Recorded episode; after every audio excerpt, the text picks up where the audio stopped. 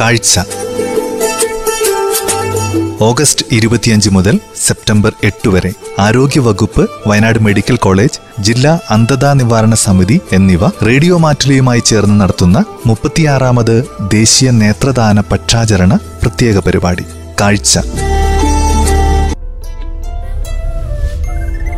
എല്ലാ പ്രിയ ശ്രോതാക്കൾക്കും കാഴ്ചയിലേക്ക് സ്വാഗതം. കാഴ്ചയിൽ ഇന്ന് നേത്രദാനം ചെയ്യാൻ ആഗ്രഹിക്കുന്നവരും അവരുടെ കുടുംബാംഗങ്ങളും അറിഞ്ഞിരിക്കേണ്ട കാര്യങ്ങളെക്കുറിച്ച് വയനാട് മെഡിക്കൽ കോളേജിലെ നേത്രരോഗ വിദഗ്ധൻ ഡോക്ടർ രമേശ് സംസാരിക്കുന്നു. നേത്രദാനം സമൂഹത്തോട് ചെയ്യുന്ന ഒരു വലിയ പുണ്യകർമ്മമാണ്. നമുക്കറിയുന്നത് പോലെ മരിച്ച ഒരാളുടെ നേത്രപടലം അതായത് കോർണിയ കണ്ണിന്റെ മുൻഭാഗം ജീവിച്ചിരിക്കുന്ന നേത്രപടല അന്ധത ബാധിച്ച ഒരാൾക്ക് മാറ്റിവെക്കുന്നതിനാണ് നമ്മൾ കണ്ണ് മാറ്റിവെക്കൽ ശസ്ത്രക്രിയ എന്ന് പറയുന്നത്. ജീവിച്ചിരിക്കുമ്പോൾ തന്നെ ഒരു വ്യക്തി തന്റെ കണ്ണിന്റെ കൃഷ്ണപടലം നമുക്ക് മരിച്ച ഒരാളിൽ നിന്നും സ്വീകരിക്കാവുന്നതാണ്. ഇവിടെ ദാതാവിന്റെ ഒരു സമ്മതപത്രവും അല്ലെങ്കിൽ അദ്ദേഹത്തിന്റെ കുടുംബത്തിന്റെ ഒരു സമ്മതപത്രവും ലഭിക്കുകയാണെങ്കിൽ അടുത്ത നേത്ര ബാങ്കുമായി ബന്ധപ്പെട്ട് നമ്മൾ സമ്മതപത്രം പൂരിപ്പിച്ചു കൊടുക്കുകയോ അല്ലെങ്കിൽ അതിനുള്ള സമ്മതപത്രം അല്ലെങ്കിൽ സമ്മതം നൽകുകയോ ചെയ്തു കഴിഞ്ഞാൽ അപകടത്തിലോ മറ്റ് രീതിയിലുള്ള മരണത്തിലോ മരണത്തിനോ ഏർപ്പെട്ടിട്ടുള്ള അല്ലെങ്കിൽ പോയ ആൾക്കാരിൽ നിന്ന് നമുക്ക് ഈ കൃഷ്ണപടലം സ്വീകരിക്കാവുന്നതാണ്. നേരത്തെ സൂചിപ്പിച്ചതുപോലെ തന്നെ നേത്രദാനം ചെയ്യാൻ നമ്മൾ എന്താണ് ചെയ്യേണ്ടത്? അടുത്തുള്ള നേത്ര ബാങ്കിൽ നിന്ന് നമ്മൾ അവരുമായി ബന്ധപ്പെട്ട് കഴിഞ്ഞാൽ അവിടുന്ന് നമുക്ക് നമ്മുടെ നേത്രദാനത്തിനുള്ള സമ്മതപത്രം ലഭിക്കുകയും അതിൽ നമ്മൾ കൃത്യമായി വായിച്ച് നമ്മൾ അതിനെ പൂരിപ്പിച്ച് അവിടെ ഏൽപ്പിക്കുകയും ചെയ്യുന്നു. അല്ലെങ്കിൽ അദ്ദേഹത്തിന്റെ ബന്ധുക്കൾ ഉദാഹരണത്തിന് ഇപ്പോൾ അപകടം പെട്ടെന്ന് സംഭവിക്കുന്നു. അദ്ദേഹത്തിന്റെ കുടുംബക്കാർക്ക് അദ്ദേഹത്തിന്റെ അവയവം അല്ലെങ്കിൽ നേത്രപടലം ദാനം ചെയ്യാൻ സന്നദ്ധമാണെങ്കിൽ പോലും നമുക്ക് ഈ രീതിയിലുള്ള നേത്രപടല ദാനം ചെയ്യുന്നതിനുള്ള സമ്മതപത്രം നമുക്ക് നൽകാവുന്നതാണ്. നമുക്കറിയുന്നത് പോലെ കേരളത്തിലെ അങ്ങോളം ഇങ്ങോളമുള്ള മെഡിക്കൽ കോളേജുകൾ ഇന്ന് നേത്ര ബാങ്കുകൾ ഉണ്ട്.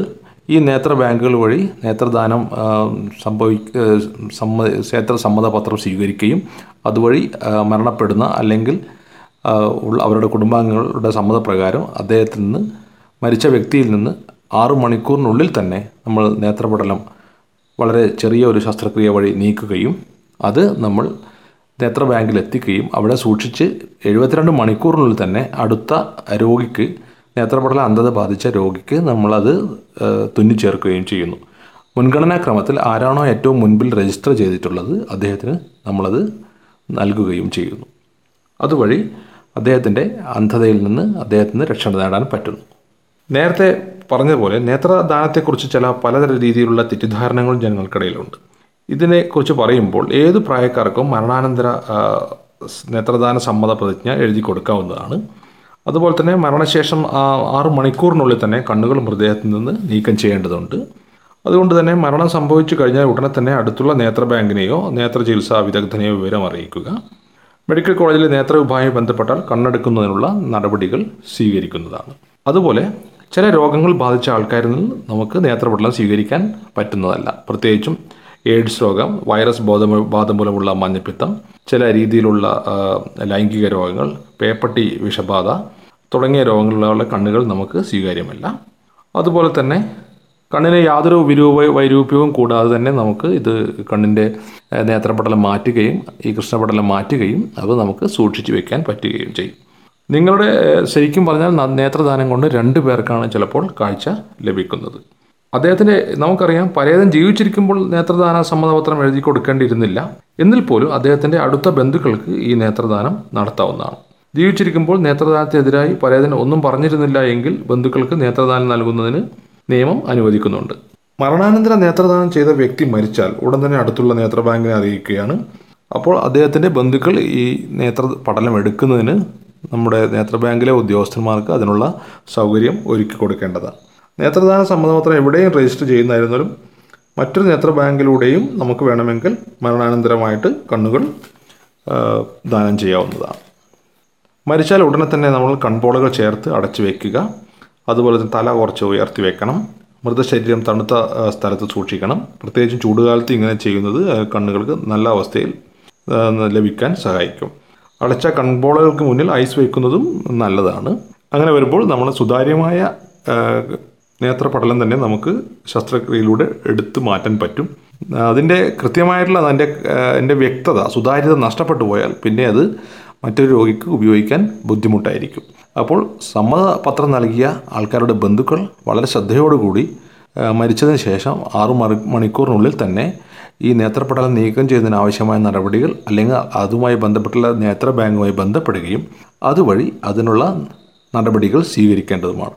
നേരത്തെ ഞാൻ സൂചിപ്പിച്ചതുപോലെ പല വിധത്തിലുള്ള ഈ നേത്രപടല അന്ധതകളെക്കുറിച്ച് ഞാൻ പറഞ്ഞു. അതുപോലെ തന്നെയാണ് ചിലപ്പോൾ ചില പാരമ്പര്യമായിട്ടുള്ള ഘടകങ്ങൾ പ്രത്യേകിച്ചും കോർണിയ അല്ലെങ്കിൽ നേത്രപടലത്തിനുണ്ടാകുന്ന ഡിസ്ട്രോഫികൾ അതുപോലെ തന്നെ കോർണിയൽ ഡീജനറേഷൻ അതുപോലെ തന്നെ ചില അസുഖങ്ങൾ പ്രത്യേകിച്ചും കൃഷ്ണമണിയുടെയും അതുപോലെ തന്നെ നേത്രപടലത്തിന്റെയൊക്കെ ഷേപ്പ് അല്ലെങ്കിൽ അതിന്റെ ആകാരം മാറുന്ന ചില രോഗങ്ങളുണ്ട്. ചിലപ്പോൾ അത് കെരാറ്റോ കോണസ് എന്ന് പറയും കെരാറ്റോ ഗ്ലോബസ് എന്ന് പറയും.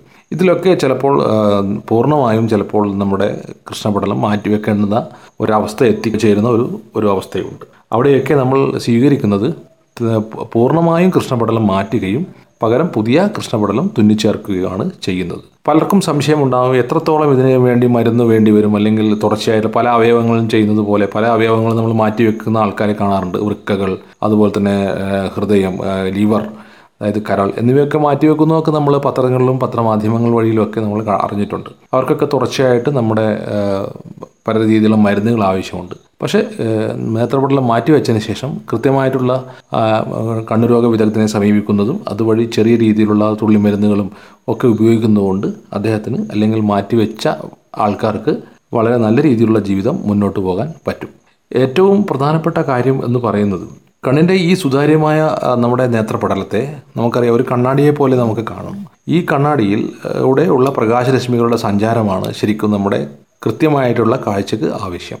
ഈ കണ്ണാടിയിൽ നേരത്തെ പറഞ്ഞ നേത്രപടലത്തിലുണ്ടാവുന്ന പല വിധത്തിലുള്ള മുറിവുകൾ കലകൾ അതുപോലെ തന്നെ പുണ്ണുകൾ ഇവയൊക്കെ നമ്മുടെ ഇതിന്റെ പ്രകാശരശ്മികൾ കൃത്യമായി നമ്മുടെ റെട്ടിനയിൽ അല്ലെങ്കിൽ കണ്ണിന്റെ പ്രകവശത്ത് എത്തിച്ചേരാതിരിക്കുകയും ഒരു ആന്ധ്യം അല്ലെങ്കിൽ അന്ധതയിലേക്ക് കാര്യങ്ങൾ നയിക്കുകയും ചെയ്യുന്നു.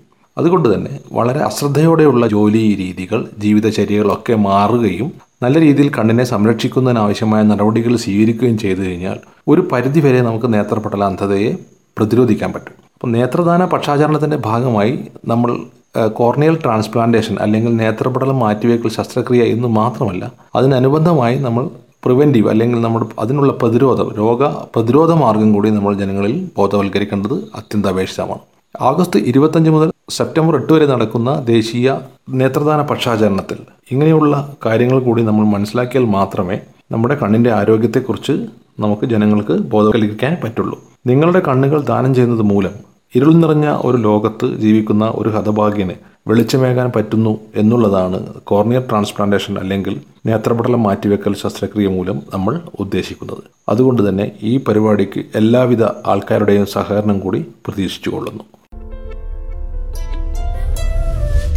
ശ്രോതാക്കൾ ഇന്ന് കാഴ്ചയിൽ കേട്ടത് നേത്രദാനം ചെയ്യാൻ ആഗ്രഹിക്കുന്നവരും അവരുടെ കുടുംബാംഗങ്ങളും അറിഞ്ഞിരിക്കേണ്ട കാര്യങ്ങളെക്കുറിച്ച് വയനാട് മെഡിക്കൽ കോളേജിലെ നേത്രരോഗ വിദഗ്ധൻ ഡോക്ടർ രമേശ് സംസാരിച്ചത്.